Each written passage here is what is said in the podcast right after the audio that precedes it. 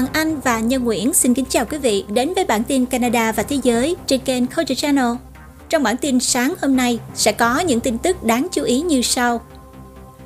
Trong cuộc tranh luận khẩn cấp tại Hạ viện, Thủ tướng Trudeau cáo buộc những người biểu tình ngăn cản dân chủ, nói rằng biểu tình phải dừng lại. Nhân viên chăm sóc sức khỏe của Canada kêu gọi đứng lên chống lại đoàn xe tải. Tại sao chúng ta lại đang thấy nhiều người tiêm vaccine nhập viện hơn? Hàng ngàn người ở Nova Scotia vẫn không có điện vào chiều thứ hai sau cơn bão cuối tuần. Chương trình khắc phục lũ lụt ở tỉnh BC sẽ được công bố để giúp đỡ nông dân. Các nhà sản xuất maple syrup ở New Brunswick đang tìm kiếm thêm đất của chính phủ để mở rộng sản xuất. Thành phố Toronto trở thành thành phố có giá nhà ở đắt đỏ nhất Canada. Anh Quốc làm lễ kỷ niệm 70 năm trị vì của nữ hoàng Elizabeth, nói rằng Thái tử Charles sẽ lên làm vua, bà Camilla lên ngôi hoàng hậu. Trên thế giới, Tổng thống Biden tuyên thệ sẽ cắt đứt đường ống Nord Stream 2 nếu Nga xâm lược Ukraine. Lo sợ chính quyền, hàng trăm phụ huynh ở Myanmar đã cắt đứt quan hệ với những đứa trẻ của mình mà bất đồng chính kiến với chính quyền. Hàn Quốc đã phạt hãng xe Mercedes 16,9 triệu đô la Mỹ vì vi phạm quy tắc phát thải. 18 người được giải cứu khỏi băng trôi trên hồ Erie. Các trường học ở New York City sẽ triển khai bữa trưa thuần chay vào các ngày thứ Sáu. Du lịch nội địa Việt Nam đã sôi động dịp Tết Nguyên đán. Sau đây mời quý vị theo dõi bản tin chi tiết, mở đầu với phần tin Canada cùng với Hoàng Anh và Nhân Nguyễn.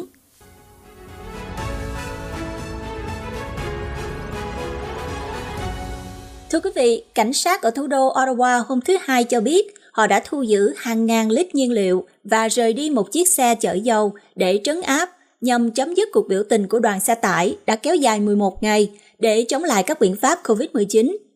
Cuộc biểu tình vốn đang gây bế tắc ở Ottawa và những người biểu tình bấm còi in ỏi liên tục đã khiến một tòa án công lý cấp cao tỉnh Ontario vào hôm thứ Hai đã đưa ra lệnh tạm thời ngăn cấm mọi người bấm còi ở trung tâm thành phố trong 10 ngày.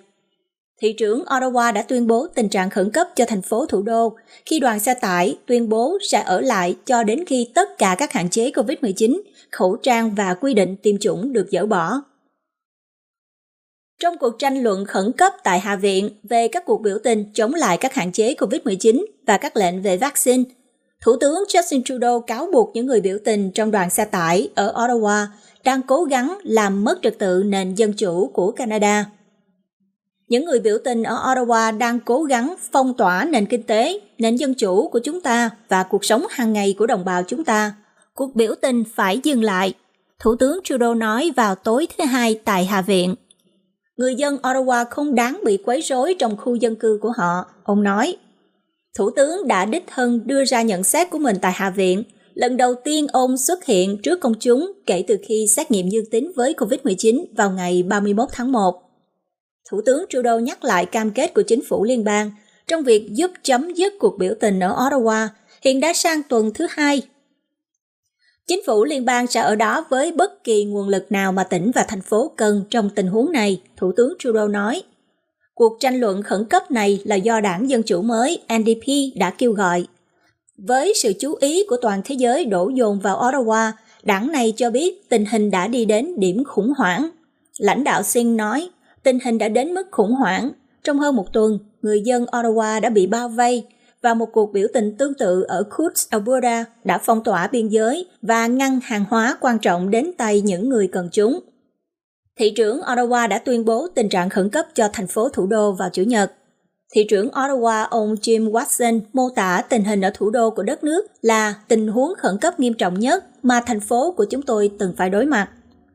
Tính đến tối thứ hai, hàng trăm xe tải tiếp tục làm tắc nghẽn các con đường trong thành phố và các nhà tổ chức biểu tình không có dấu hiệu thu dọn, khiến các quan chức địa phương phải kêu gọi sự hỗ trợ. Thị trưởng Watson đã yêu cầu chính quyền liên bang và tỉnh hỗ trợ ngay lập tức, gửi thêm 1.800 cảnh sát để giải quyết cuộc biểu tình đã làm tắc nghẽn trung tâm thành phố. Bộ trưởng Giao thông Vận tải là ông Omar El Gabra cho biết, chính phủ của Thủ hiến Ford có quyền làm nhiều hơn nữa để chấm dứt tình trạng này và nên học hỏi từ cách các tỉnh khác xử lý các cuộc biểu tình tương tự gần đây. Ông cho biết, các nhà chức trách ở tỉnh Quebec đã làm rất tốt trong việc ngăn chặn các hoạt động bất hợp pháp của xe tải thương mại vào cuối tuần và tỉnh Ontario có thể học hỏi từ ví dụ của họ. Bộ trưởng Giao thông Liên bang đã kêu gọi chính phủ Ford hủy bỏ giấy phép xe tải thương mại của người biểu tình.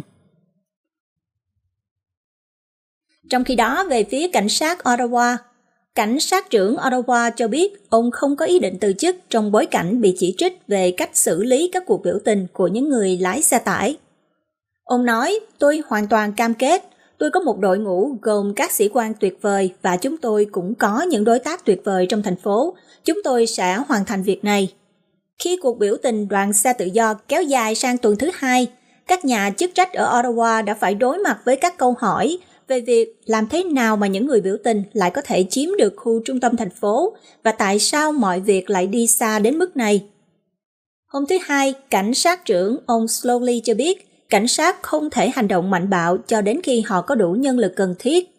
Cụ thể hơn thì ông cho biết mình cần thêm 1.800 nhân sự từ các nguồn cấp tỉnh và liên bang để duy trì một chiến dịch đã bắt đầu vào cuối tuần để rời đoàn xe tự do ra khỏi thành phố. Tại tỉnh Nova Scotia, hàng trăm chiếc xe được trang trí đã diễu hành qua Halifax như một phần của đoàn xe tự do để phản đối các quy định về vaccine và hạn chế COVID-19 vào Chủ nhật. CTV News là một trong những mục tiêu của cuộc biểu tình. Các phương tiện này đã tập trung tại Pier 21, rồi đi qua khu vực trung tâm thành phố và đi về phía đài truyền hình CTV News ở đầu phía bắc của thành phố. Đoàn xe kéo dài hàng giờ đồng hồ đi qua nhà ga bấm còi và vẫy tay chào một số người biểu tình bên ngoài tòa nhà. Nhiều chiếc xe được trang trí bằng cờ Canada và các biển hiệu tự chế. Cảnh sát khu vực Halifax không thể cung cấp số lượng chính xác các phương tiện liên quan, nhưng nói rằng có hàng trăm chiếc xe. Tại sao chúng ta đang thấy nhiều người tiêm vaccine nhập viện hơn? Gần 80% dân số Canada đã tiêm ít nhất hai liều vaccine COVID-19, nhưng với các nghiên cứu chỉ ra lợi ích của các loại vaccine này, chúng ta có thể thấy khó hiểu khi phần lớn các ca nhập viện do virus ở hầu hết các tỉnh đều liên quan tới những người đã được tiêm vaccine đầy đủ phòng bệnh. Ví dụ ở Quebec, các quan chức y tế đã báo cáo 160 ca nhập viện có liên quan đến COVID-19 vào ngày 5 tháng 2, trong số đó có 5 người từ 5 tuổi trở lên. Con số này bao gồm bệnh nhân tại các khu bệnh viện và đơn vị chăm sóc đặc biệt. Trong số những ca nhập viện này, 118 ca nằm trong số những người đã được tiêm hai hoặc ba liều vaccine COVID-19. 5 ca nhập viện liên quan đến những người đã được tiêm chủng một phần và 32 bệnh nhân hoặc chưa được tiêm chủng hoặc đã được nhận liều đầu tiên trong vòng chưa đầy 14 ngày. Tiến sĩ Christopher Labos là một bác sĩ tim mạch và dịch tễ học có trụ sở tại Montreal. Ông nói, khi nhìn vào dữ liệu thô, việc số lượng người được tiêm chủng đầy đủ phải nhập viện nhiều hơn số người không tiêm chủng thực chất rất đơn giản và dễ hiểu. Đó là do đã có nhiều người được tiêm chủng hơn khi số người được tiêm chủng đến 80, 90% dân số. Hầu hết các ca nhập viện nằm trong số đó.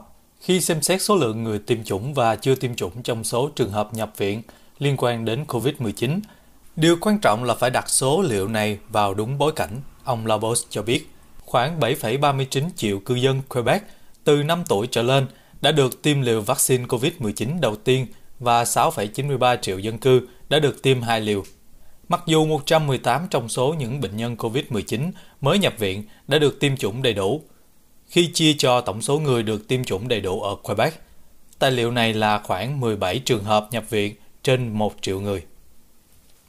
Với 32 bệnh nhân COVID-19 chưa được tiêm chủng đang nằm trong viện trong tổng số khoảng 810.000 người chưa được tiêm chủng của tỉnh từ 5 tuổi trở lên.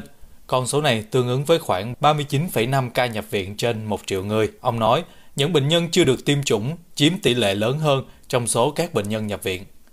Tiến sĩ Peter Juni, người đứng đầu Ban Tư vấn Khoa học Ontario COVID-19 cho biết một yếu tố quan trọng khác cần xem xét là độ tuổi bệnh nhân hiện đang nằm viện với COVID-19. Ông Juni cho biết những người lớn tuổi có nguy cơ nhập viện liên quan đến COVID-19 cao hơn so với những người trẻ tuổi hơn. Không chỉ vậy, những người lớn tuổi có khả năng được tiêm chủng đầy đủ hơn so với những người trẻ hơn. Trong dữ liệu do Cơ quan Y tế Công cộng Canada tổng hợp, điều này làm cho tỷ lệ tiêm chủng cao ở những bệnh nhân nhập viện. Theo dữ liệu từ Ban Khoa học Ontario, tổng số bệnh nhân mắc bệnh COVID-19 trong bệnh viện mà đã tiêm ít nhất hai liều vaccine vượt quá số bệnh nhân nhập viện mà không được tiêm phòng, Juni cho biết. Khi tính đến tỷ lệ nhập viện liên quan đến COVID-19 ở những người đã có ít nhất hai liều vaccine là 124,9 trên mỗi 1 triệu người. Trong khi tỷ lệ nhập viện COVID-19 ở những người không được tiêm chủng là 756,1 trên mỗi 1 triệu người. Các số liệu dựa trên mức trung bình trong 7 ngày và bao gồm bệnh nhân tại các khu bệnh viện và ICU. Các tỉnh bang khác cũng có những xu hướng tương tự.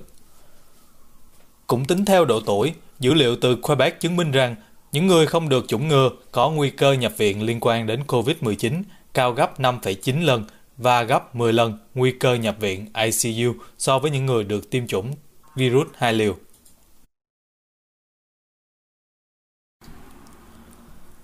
WestJet cắt giảm 20% chuyến bay trong tháng 3, yêu cầu mở lại lịch trình. WestJet Airlines đã hủy 20% chuyến bay trong tháng 3 sau khi cắt giảm lịch trình từ tháng 2 trong bối cảnh các hạn chế và sự cân nhắc tiếp tục làm cạn kiệt nhu cầu. Giám đốc điều hành tạm thời Harry Taylor cho biết, các yêu cầu về chỉ dẫn du lịch và xét nghiệm ban đầu được đưa ra tạm thời, nhưng sau 2 năm, cuộc khủng hoảng ngành đã ập đến.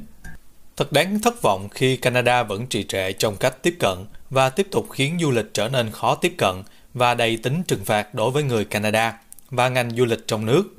Ông cho biết hôm thứ Hai trong một thông báo, WestJet đang kêu gọi chỉ kiểm tra định kỳ khi đến thay vì kiểm tra phân tử, bắt buộc trước khi cất cánh và sau khi hạ cánh đối với hành khách quốc tế đã được tiêm phòng đầy đủ.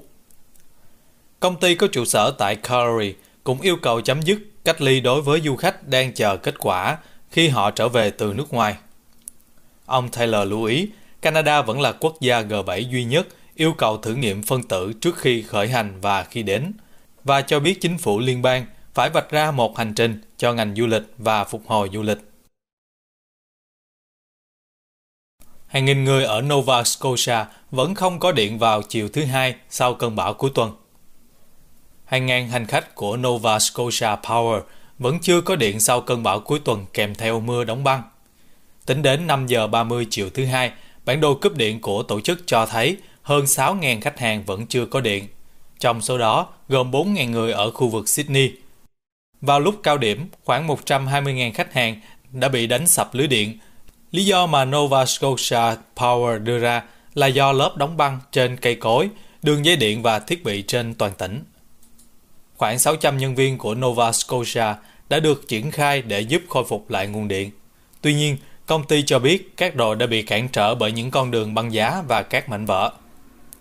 Video quay bằng điện thoại di động trong cơn bão cũng cho thấy một số máy biến áp bốc cháy trên địa bàn tỉnh. Theo Matt Trover của Nova Scotia Power, hầu hết khách hàng dự kiến sẽ có điện trở lại vào tối thứ hai.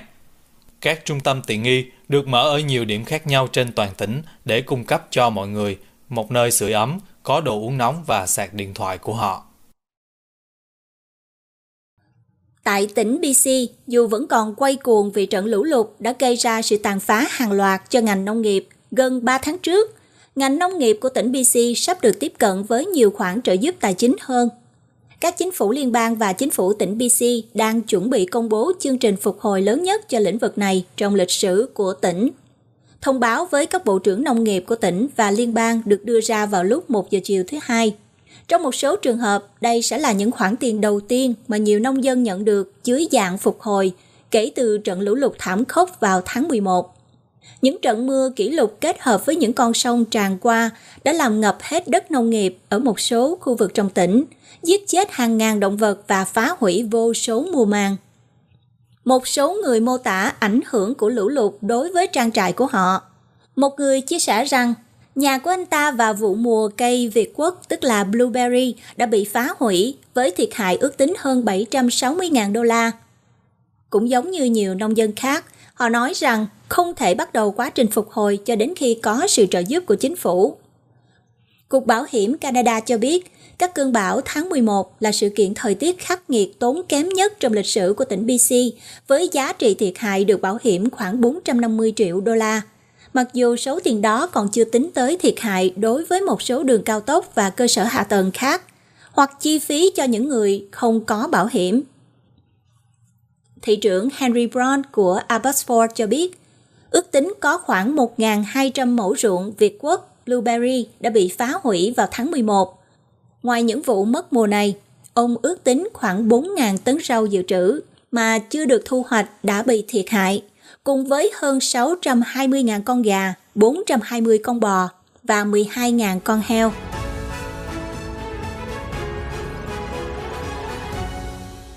Khi đoàn xe tự do và các cuộc biểu tình chống vaccine tiếp tục diễn ra trên khắp đất nước, một bác sĩ ở Ottawa đang kêu gọi các nhân viên chăm sóc sức khỏe khác đứng lên chống lại đoàn biểu tình.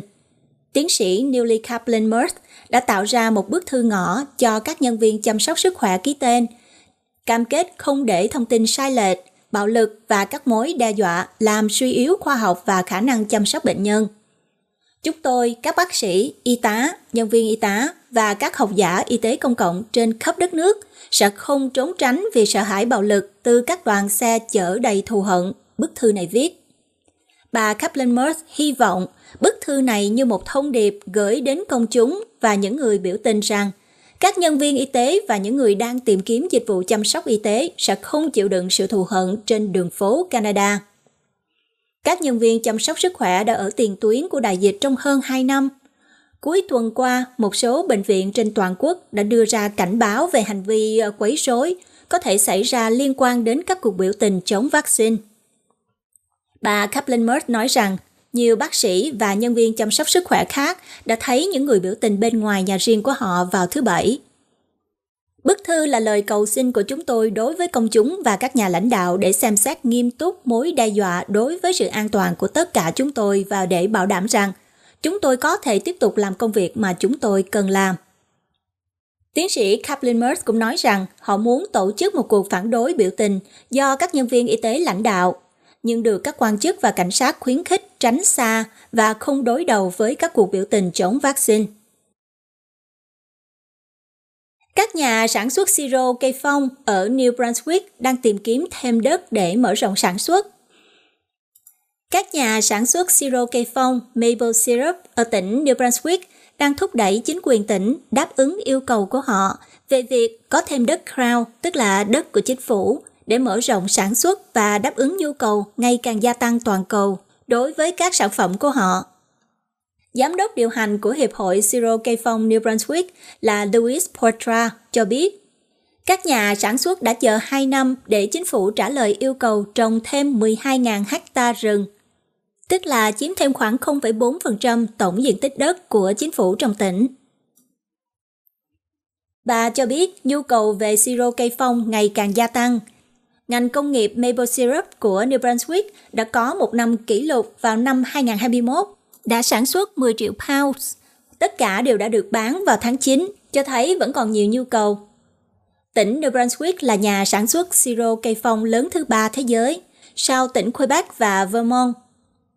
Bà Portra cho biết, trong khi ngành công nghiệp này chờ phản hồi từ chính phủ, các công ty lâm nghiệp đang đốn sạch các cây gần khu thu hoạch hiện tại, sẽ dẫn đến có ít siro cây phong hơn nữa để thu hoạch.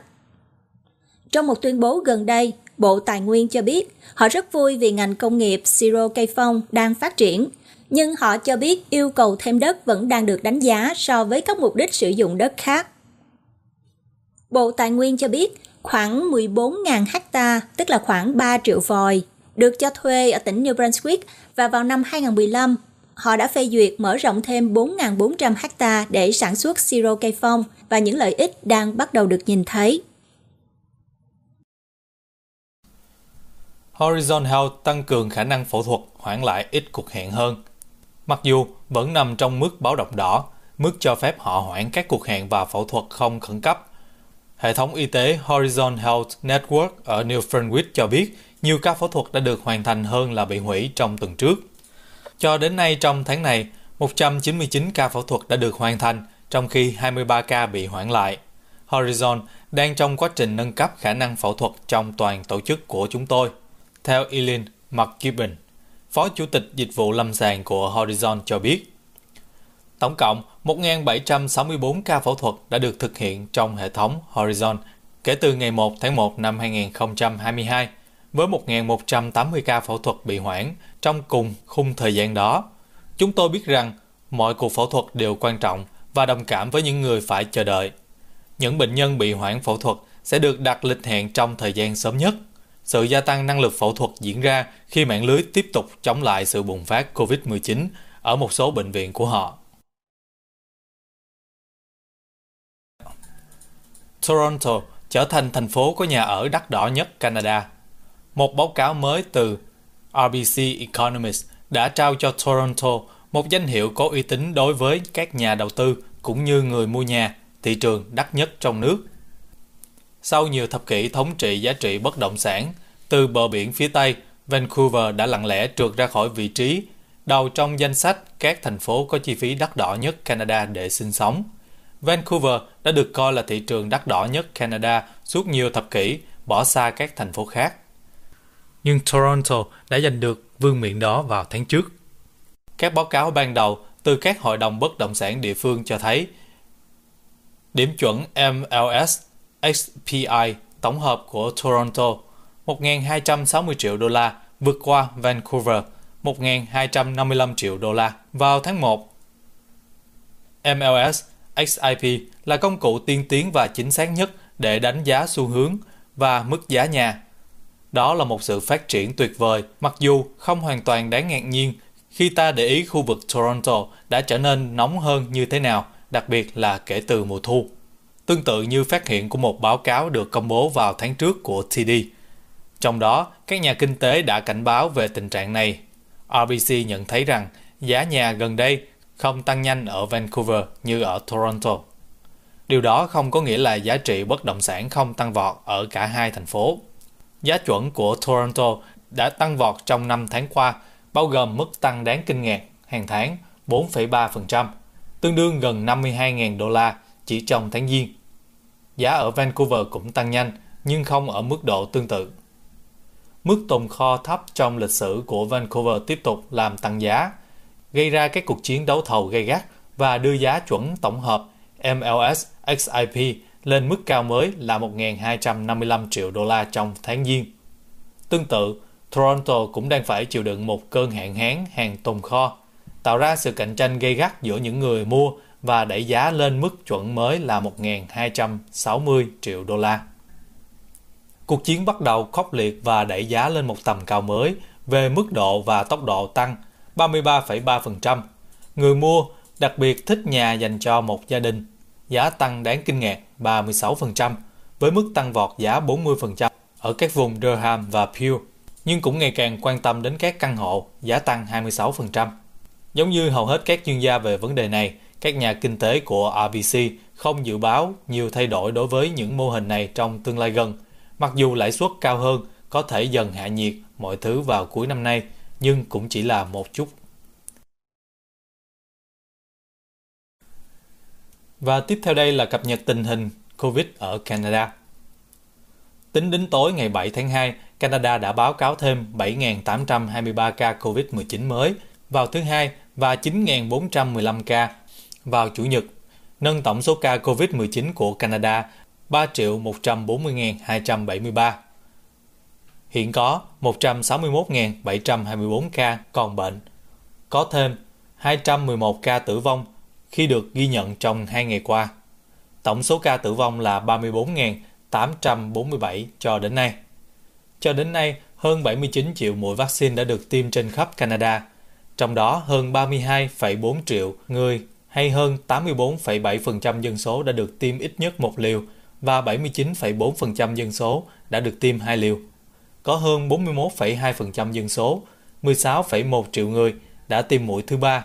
89,1% số người từ 5 tuổi trở lên đã được tiêm một liều và 83,5% đã tiêm hai liều. Alberta kể từ thứ Sáu, tỉnh báo cáo 4.618 trường hợp mới, bao gồm 1.123 trường hợp vào thứ Hai. Cuối tuần qua, 39 trường hợp tử vong mới đã được báo cáo. Ở tỉnh BC ghi nhận 3.287 ca mới Trong 3 ngày qua, bao gồm 843 ca nhiễm mới báo cáo vào thứ hai, tỉnh có 32 ca tử vong mới. Ở Manitoba, trong 24 tiếng vừa qua, tỉnh này báo cáo hơn 258 trường hợp mắc mới. Kể từ thứ Sáu, 15 trường hợp tử vong mới liên quan đến COVID đã được báo cáo. Ontario đã báo cáo 2.088 trường hợp nhiễm COVID-19 và 11 ca tử vong. Quebec có 2.240 ca và 20 ca tử vong. New Brunswick các cơ quan y tế đã công bố tổng cộng 261 trường hợp mới và 4 ca tử vong. Prince Edward Island có 186 ca bệnh mới trong thứ hai. Nova Scotia 313 ca nhiễm mới vào thứ hai và 3 ca tử vong, nâng số ca lên 3.306.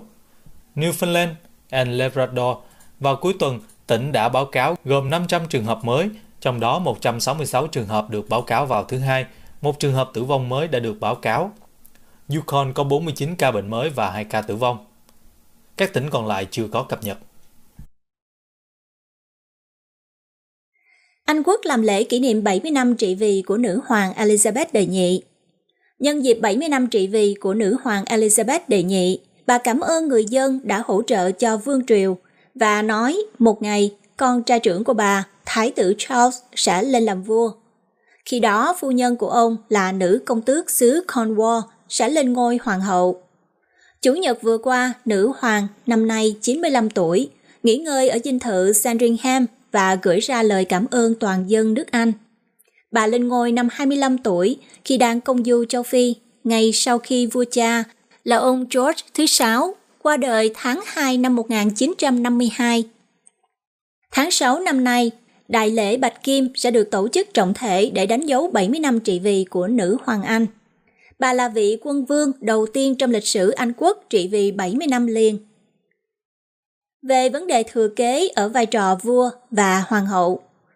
Tin về hoàng hậu Camilla, the Queen Consort, được các báo Anh đăng tải rộng rãi vì quyết định của nữ hoàng Elizabeth đệ nhị chấm dứt mọi đồn đoán về tư cách tương lai của bà Camilla. Trước đó thì có những ý kiến cho rằng vì bà Camilla từng có một đời chồng và con riêng, bà sẽ khó có thể làm hoàng hậu. Trong những thế hệ trước thì hoàng gia Anh còn cấm vua cưới vợ là người đã ly hôn. Vua Edward thứ 8 phải thoái vị vào cuối năm 1936 để lấy bà Wallis Simpson là một phụ nữ Mỹ từng ly hôn. Nhưng nay thì quan điểm lỗi thời đó đã bị xóa bỏ. Bà Camilla Parker Bowles sinh năm 1947, có một con gái, một con trai với người chồng trước. Năm 2005, bà thành hôn với Thái tử Charles, dòng Windsor đang trị vì ở Anh Quốc. Thái tử Charles cũng đã ly hôn công nương Diana Spencer năm 1996.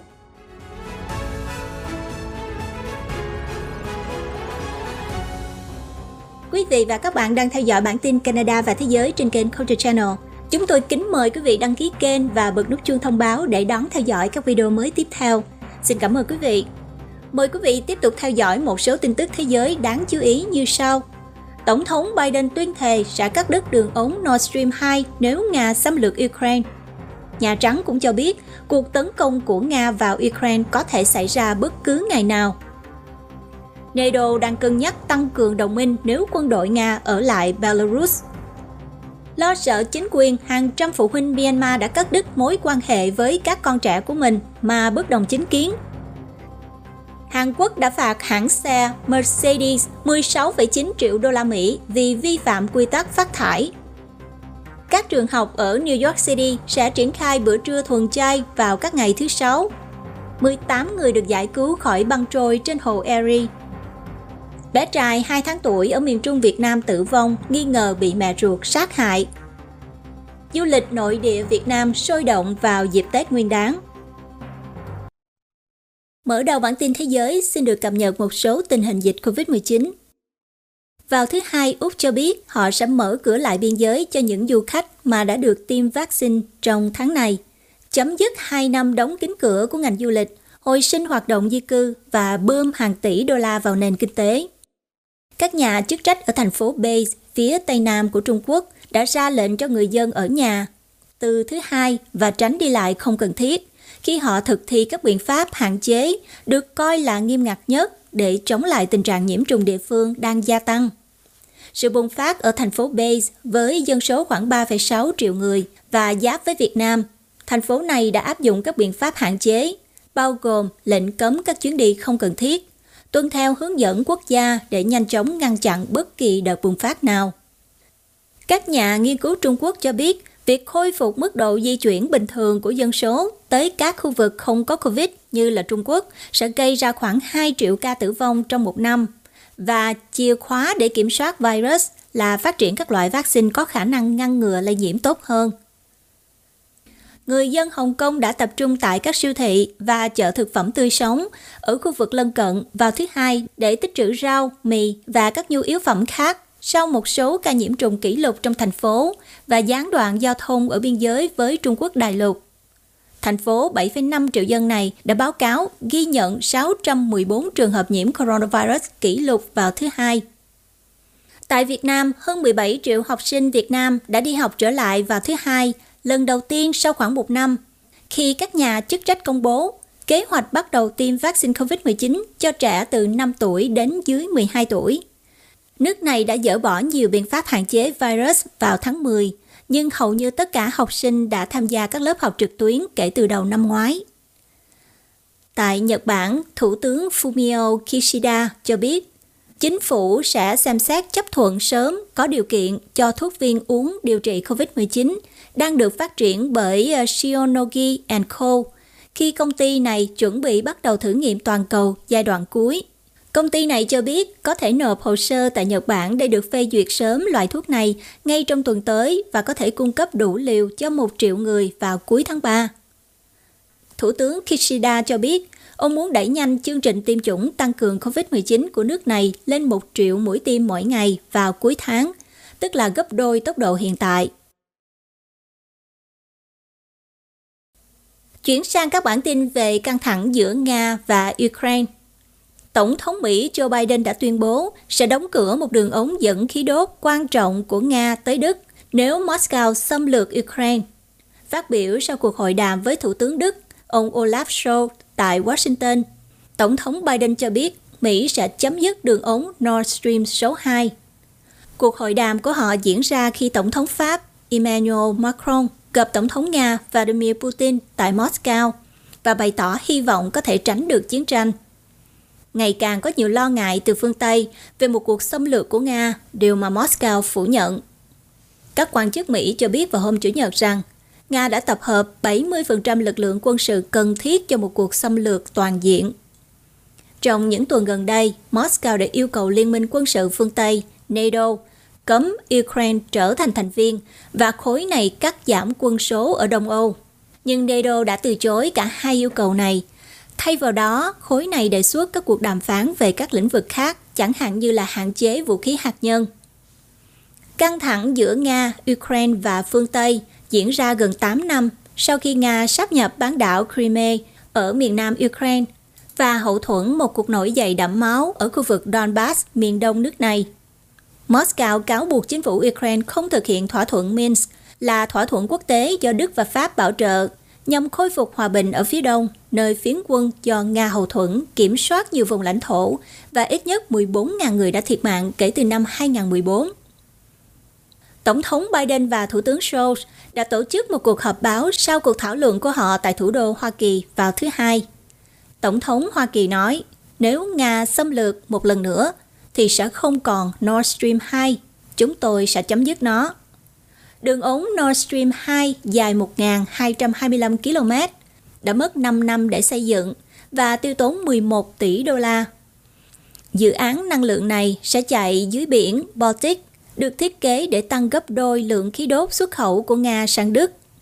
Nhưng vì nó vẫn chưa đưa vào hoạt động, như các nhà quản lý cho biết vào tháng 11 rằng dự án không tuân thủ luật pháp của Đức và đã đình chỉ phê duyệt. Sau cuộc gặp với Thủ tướng Đức, Tổng thống Biden khẳng định rằng Nord Stream số 2 sẽ không đi vào hoạt động nếu Moscow xâm lược Ukraine. Thủ tướng Scholz thì nhấn mạnh rằng Mỹ và Đức sẽ tuyệt đối đoàn kết trong việc thực hiện các bước tương tự để đối phó với bất kỳ cuộc xâm lược nào và những bước đi này sẽ rất khó khăn.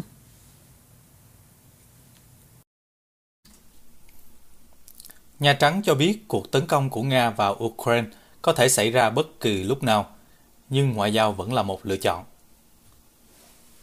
Cố vấn an ninh quốc gia Nhà Trắng Jack Sullivan cảnh báo hôm Chủ nhật, Tổng thống Nga Putin có thể ra lệnh tấn công Ukraine trong vòng vài ngày hoặc vài tuần, khi Washington và các đồng minh châu Âu tiếp tục nỗ lực cung cấp cho ông Putin một con đường ngoại giao thoát khỏi cuộc khủng hoảng. Ông Sullivan đưa ra bình luận trong các cuộc phỏng vấn trên truyền hình sau khi hai quan chức Mỹ hôm thứ Bảy cho biết Nga, quốc gia chiếm Crimea từ Ukraine vào năm 2014 đã có khoảng 70% sức mạnh chiến đấu mà ông tin rằng sẽ cần cho một cuộc xâm lược toàn diện vào Ukraine.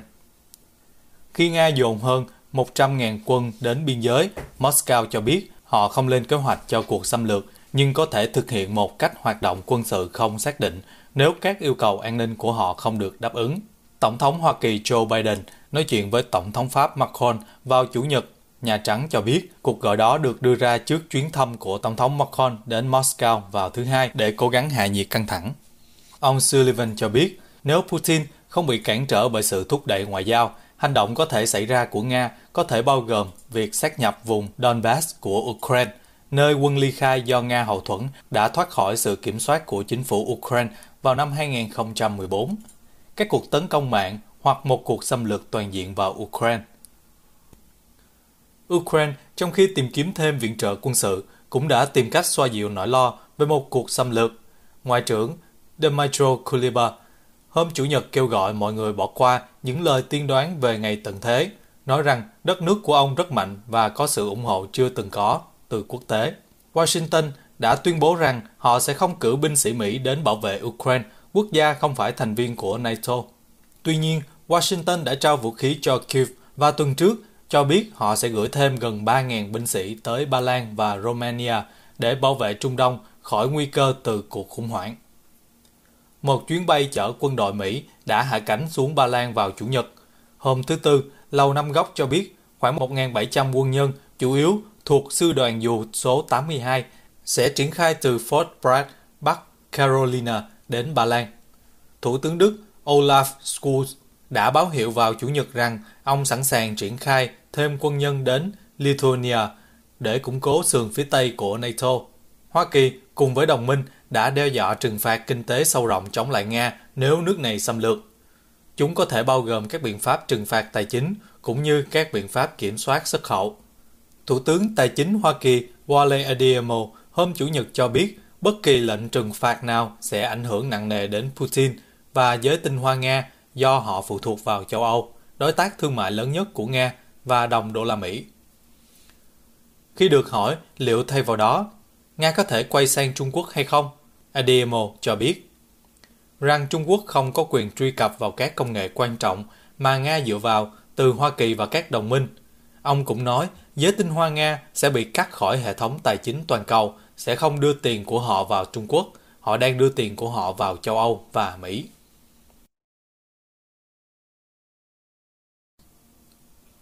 NATO cân nhắc tăng cường đồng minh nếu quân đội Nga ở lại Belarus.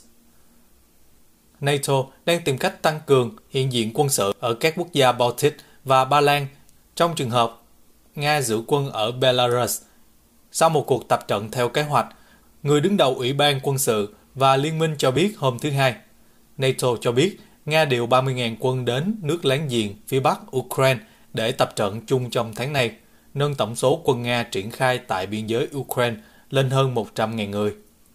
Mỹ đã cử 3.000 quân nhân đến Romania và Ba Lan vào tuần trước để chấn an các đồng minh, trong khi Đức cho biết họ đang cân nhắc việc tăng cường triển khai quân sự hiện có ở Lithuania. Rob Bauer, đô đốc Ba Lan, người đứng đầu cơ quan chiến lược quân sự hàng đầu của NATO cho biết có thể triển khai thêm từ các đồng minh NATO. Moscow cho biết họ không có kế hoạch xâm lược Ukraine nhưng có thể thực hiện các hành động quân sự không xác định nếu các yêu cầu an ninh của họ không được đáp ứng, bao gồm cả lời hứa rằng NATO sẽ không bao giờ thừa nhận Kiev, một yêu cầu mà Hoa Kỳ và Liên minh An ninh 30 quốc gia phương Tây đã nói không thể chấp nhận được. Bauer cho biết, đợt triển khai gần đây nhất tại biên giới Belarus bao gồm các bệnh viện giả chiến và các đơn vị phụ trợ khác cần thiết để hỗ trợ một cuộc tấn công quân sự.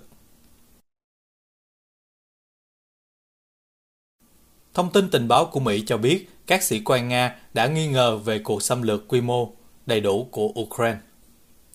Các thông tin liên lạc bị chặn mà Mỹ thu được đã tiết lộ rằng một số quan chức Nga lo ngại rằng một cuộc xâm lược quy mô lớn vào Ukraine sẽ tốn kém hơn và khó khăn hơn.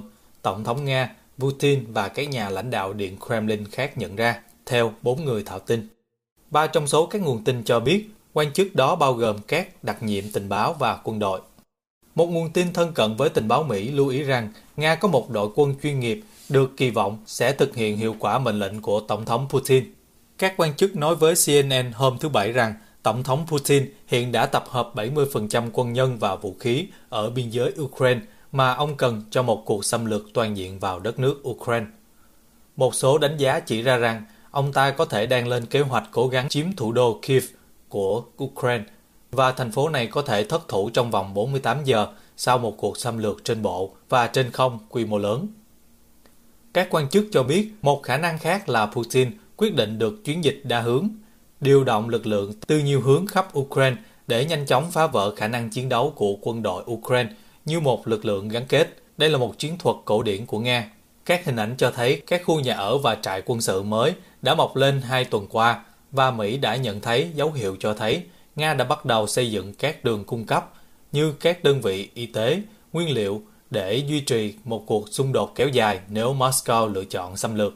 Các quan chức trước đó nói với CNN. Chuyển sang Myanmar, mỗi ngày trong 3 tháng qua, trung bình 6 hoặc 7 gia đình ở Myanmar đã đăng thông báo trên các tờ báo quốc doanh của nước này về việc họ cắt đứt quan hệ với con trai, con gái, cháu gái và cháu ngoại, những người mà đã công khai phản đối chính quyền quân sự cầm quyền. Các thông báo bắt đầu xuất hiện với số lượng như vậy vào tháng 11, sau khi quân đội, lực lượng mà đã đoạt quyền từ chính phủ được bầu cử dân chủ của Myanmar một năm trước, tuyên bố sẽ tiếp quản tài sản của đối thủ và bắt những người nào cho những người biểu tình trú ẩn. Nhiều cuộc đột kích vào các ngôi nhà sau đó đã diễn ra. Việc từ chối công khai các thành viên trong gia đình vốn có lịch sử lâu đời trong văn hóa Myanmar là một cách để phản ứng lại. Bình luận về những thông báo trong một cuộc họp báo vào tháng 11, người phát ngôn quân đội John Minton nói rằng những người tuyên bố như vậy trên báo chí vẫn có thể bị buộc tội nếu bị phát hiện ủng hộ phản đối chính quyền. Hàng trăm ngàn người ở Myanmar, trong đó có nhiều người trẻ tuổi, đã xuống đường phản đối cuộc đảo chính một năm trước. Sau một cuộc đàn áp bạo lực của quân đội nhằm vào các cuộc biểu tình, một số người biểu tình đã bỏ trốn ra nước ngoài hoặc tham gia các nhóm vũ trang ở những vùng xa xôi của đất nước. Được gọi là lực lượng phòng vệ nhân dân – các nhóm này có liên hệ rộng rãi với chính phủ dân sự bị lật đổ. Trong năm qua thì lực lượng an ninh đã giết khoảng 1.500 người, trong đó có nhiều người biểu tình và bắt giữ gần 12.000 người, theo một nhóm giám sát của Hiệp hội Hỗ trợ Tù nhân Chính trị. Quân đội đã nói những con số đó là phóng đại. Nhà báo So nói với Reuters rằng anh đã quay cảnh cảnh sát chống bạo động, sử dụng dùi cui và khiên để phá vỡ các cuộc biểu tình và phát trực tiếp video trên trang web tin tức của Đài Tiếng Nói Dân Chủ Miến Điện. Sau khi nhà chức trách truy tìm anh ta, anh ta cho biết anh ta đã trốn ở nhiều địa điểm khác nhau ở Myanmar trước khi trốn sang Thái Lan cùng vợ và con gái sơ sinh. Anh đã bị cha cắt đứt quan hệ vào tháng 11. Nhà báo Payan cho biết anh lo sợ sự chia cách của mình với cha mẹ là vĩnh viễn Tôi thậm chí không có nhà để về sau cuộc nổi dậy này. Anh nói với Reuters, tôi rất lo lắng trong suốt thời gian qua vì bố mẹ tôi bị bỏ lại theo chế độ quân đội. Hàn Quốc đã phạt hãng xe Mercedes 16,9 triệu đô la Mỹ vì vi phạm quy tắc phát thải. Cơ quan quản lý chống độc quyền của Hàn Quốc hôm thứ Hai cho biết họ đã quyết định phạt nhà sản xuất xe hơi Đức Mercedes-Benz và đơn vị ở Hàn Quốc 20,2 tỷ won, tức là 16,9 triệu đô la Mỹ, vì quảng cáo sai sự thật liên quan đến lượng khí thải của các phương tiện chở khách chạy bằng động cơ diesel. Ủy ban Thương mại Công bằng Hàn Quốc cho biết Mercedes đã can thiệp vào các thiết bị giảm thiểu ô nhiễm bằng cách cài đặt phần mềm bất hợp pháp vào xe của mình, khiến chúng hoạt động ở mức thấp hơn trong điều kiện lái xe bình thường so với trong các kiểm tra chứng nhận có tổng cộng 15 mẫu xe Mercedes đã được cài đặt phần mềm này. Theo Ủy ban Thương mại Công bằng Hàn Quốc, nhà sản xuất xe hơi Đức cũng quảng cáo sai sự thật rằng lượng khí thải xe của họ vẫn ở mức tối thiểu và đáp ứng tiêu chuẩn khí thải từ tháng 8 năm 2013 đến tháng 12 năm 2016. Mercedes chưa đưa ra bình luận ngay lập tức. Năm ngoái thì Ủy ban Thương mại Công bằng Hàn Quốc đã phạt hoặc ra lệnh khắc phục đối với Audi, Volkswagen Hàn Quốc, Nissan Motor Corp, Stellantis Korea và Porsche AG vì các vấn đề gian lận khí thải tương tự.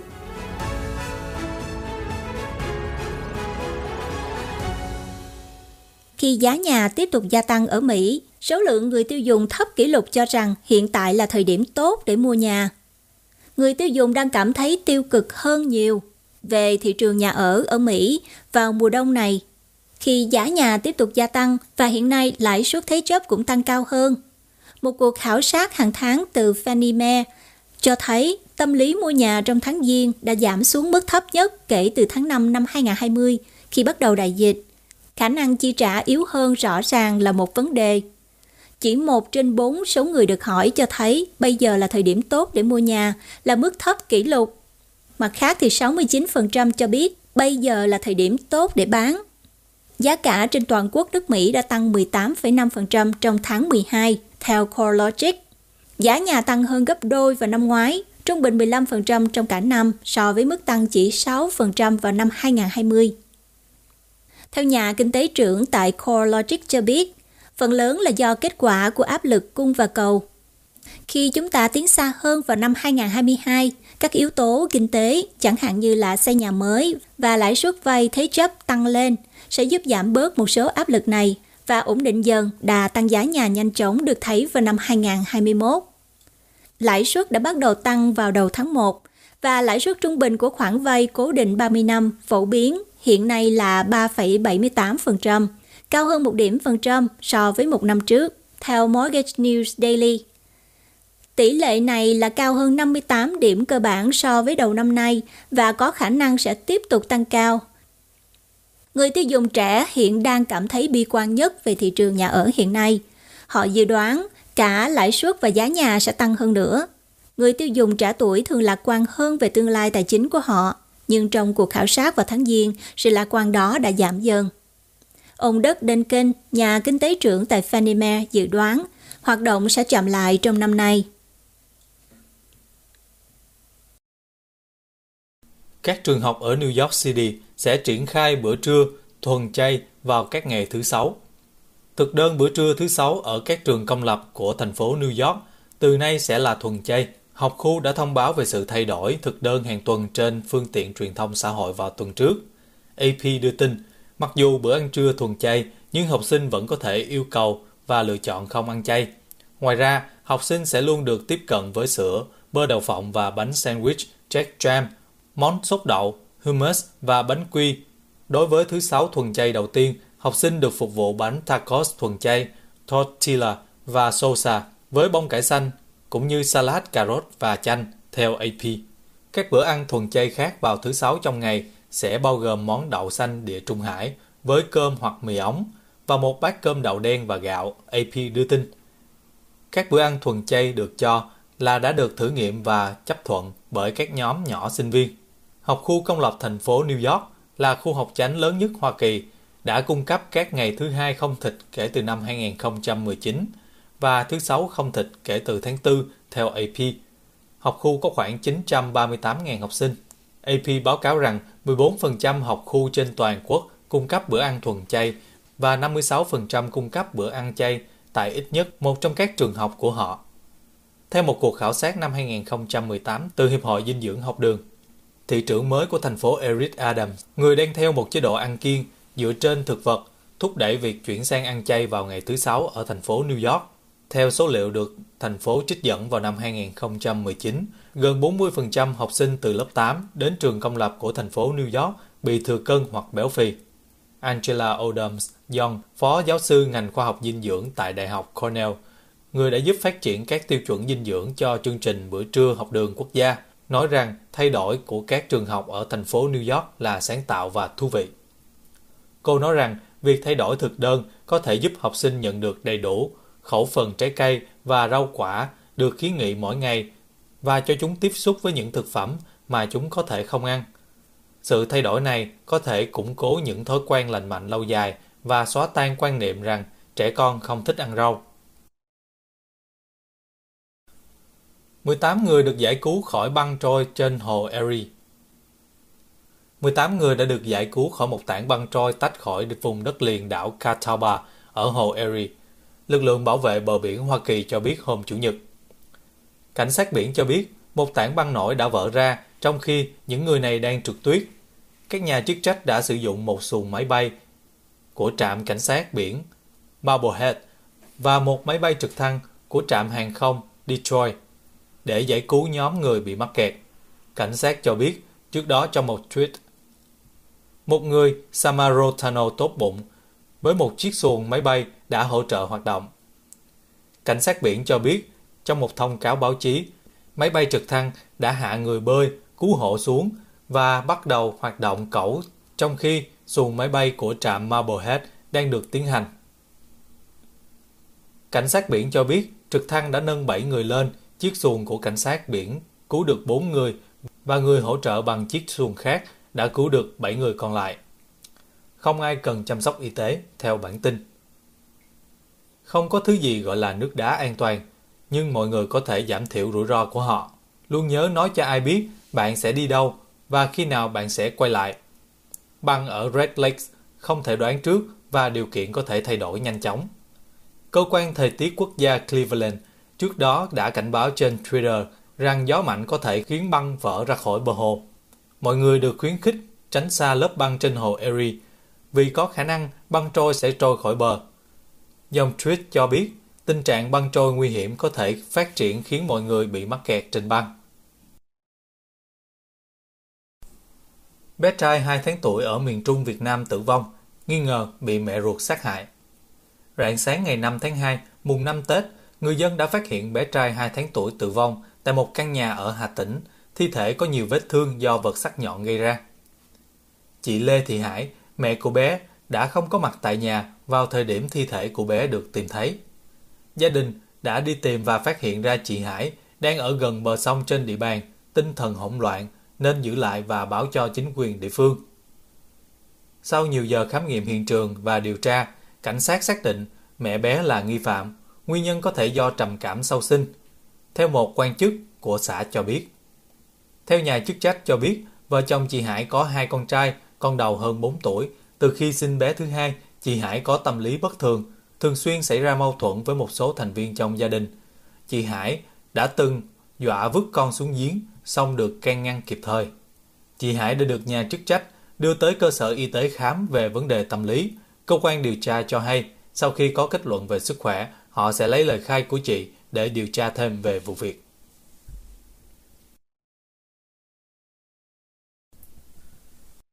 Du lịch nội địa ở Việt Nam đã sôi động dịp Tết Nguyên đán. Hơn 6,2 triệu lượt người Việt đã đi du lịch dịp Tết Nguyên đán, trong đó Tây Ninh, An Giang, Bà Rịa, Vũng Tàu dẫn đầu về lượng khách với hàng trăm ngàn người. Theo thống kê của Tổng cục Du lịch, trong 9 ngày Tết, cả nước đón khoảng 6,2 triệu lượt khách. Trên ảnh là dòng người ở khu vực Thủy Đình, chùa Tam Trúc, Hà Nam. Ngày 5 tháng 2, tức là ngày mùng 5 Tết, trong đó thì Tây Ninh đứng đầu cả nước với 595.000 lượt khách trong 5 ngày, từ ngày 1 đến ngày 5 tháng 2, tức là ngày mùng 1 đến ngày mùng 5 Tết. Cáp treo núi Bà Đen đón gần 350.000 lượt khách tham quan. Ngoài ra thì có thêm khoảng 100.000 du khách tới đây lao bộ. Các điểm du lịch tâm linh ghi nhận lượng khách lớn nhất trong những ngày đầu năm. An Giang là một trong những nơi đón nhiều khách du lịch trong 5 ngày từ ngày 30 tháng 1 đến ngày 3 tháng 2 với 316.000 lượt khách. Trong ảnh là biển người tại miếu bà chứa xứ núi Sam, thành phố Châu Đốc sáng ngày 4 tháng 2. Đà Lạt xảy ra tình trạng kẹt xe diện rộng từ mùng 3 Tết. Đào Pran kẹt xe kéo dài, xe hơi, xe máy nối đuôi nhau dài cả cây số. Trên ảnh là khu vực Bùng Binh, chợ Đà Lạt tối mùng 4 Tết. Trước tình trạng du khách đến thành phố đông đúc, trên mạng xã hội xuất hiện hình ảnh du khách không tìm được phòng nghỉ phải nằm vạ vật ở khu vực Hồ Xuân Hương cắm trại, trại bạc. những vùng biển nắng ấm là lựa chọn hàng đầu của du khách. Trong 9 ngày nghỉ Tết, thành phố Vũng Tàu, Bà Rịa Vũng Tàu ước tính đón 204.500 lượt khách. Phú Kiến, Kiên Giang, thời tiết đẹp, trời nắng ấm, từ ngày 29 tháng 1 đến 6 tháng 2, tức là từ 27 đến mùng 6 Tết, thành phố này đã đón hơn 79.000 lượt khách. Tại miền Trung, các điểm du lịch cũng ấm lên trong dịp Tết. Theo thống kê của Sở Du lịch Việt Nam, trong 9 ngày Tết, Khánh Hòa đã đón 98.610 lượt du khách, công suất phòng đạt 72,8%. Riêng tại Nha Trang, lượng khách tập trung đông nhất là vào ngày 3 đến ngày 6 tháng 2, tức là từ mùng 3 đến mùng 6 Tết. Miền Bắc đang trải qua đợt rét đậm, song vẫn thu hút khách. Từ 29 tháng 1 đến 5 tháng 2, Sapa đón gần 74.400 lượt khách. Trong đó thì Cáp Treo, Fansipan mở cửa từ 2 tháng 2 đã đón 27.330 lượt khách. Còn tỉnh Hà Giang ước đón 86.000 lượt khách dịp lễ. Du khách đã lựa chọn các điểm tham quan như là dinh thự nhà Vương, phố cổ Đồng Văn, huyện Đồng Văn, Mã Pí Làng, đi thuyền trên sông Nho Quế và cột cờ Lũng Cú. Cập nhật tình hình COVID-19 tại Việt Nam Bản tin dịch COVID-19 ngày 7 tháng 2 của Bộ Y tế cho biết có 16.815 ca mắc COVID-19. Trong ngày có 9.665 ca khỏi bệnh và 100 ca tử vong. Các ca mắc COVID-19 mới chủ yếu được ghi nhận tại Hà Nội 2.988, Nghệ An 1.247, Đà Nẵng 935, Hải Dương 845, Thanh Hóa 789, Vĩnh Phúc 725, Phú Thọ 622, Hải Phòng 633, Nam Định 596, Hòa Bình 585, Bắc Ninh 510.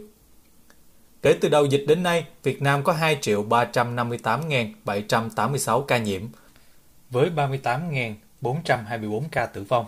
Tổng số ca được điều trị khỏi là 2.122.380 ca. Số bệnh nhân nặng đang điều trị là 2.194 ca. Về tình hình tiêm chủng, trong ngày 6 tháng 2 có 203.969 liều vaccine phòng COVID được tiêm. Như vậy, tổng số liều vaccine đã được tiêm là 182 triệu 426.454 liều. Trong đó, mũi thứ nhất là 79,11 triệu liều, tiêm mũi thứ hai là 79,24 triệu liều, tiêm mũi thứ ba, tiêm bổ sung, tiêm nhắc là hơn 29 triệu liều.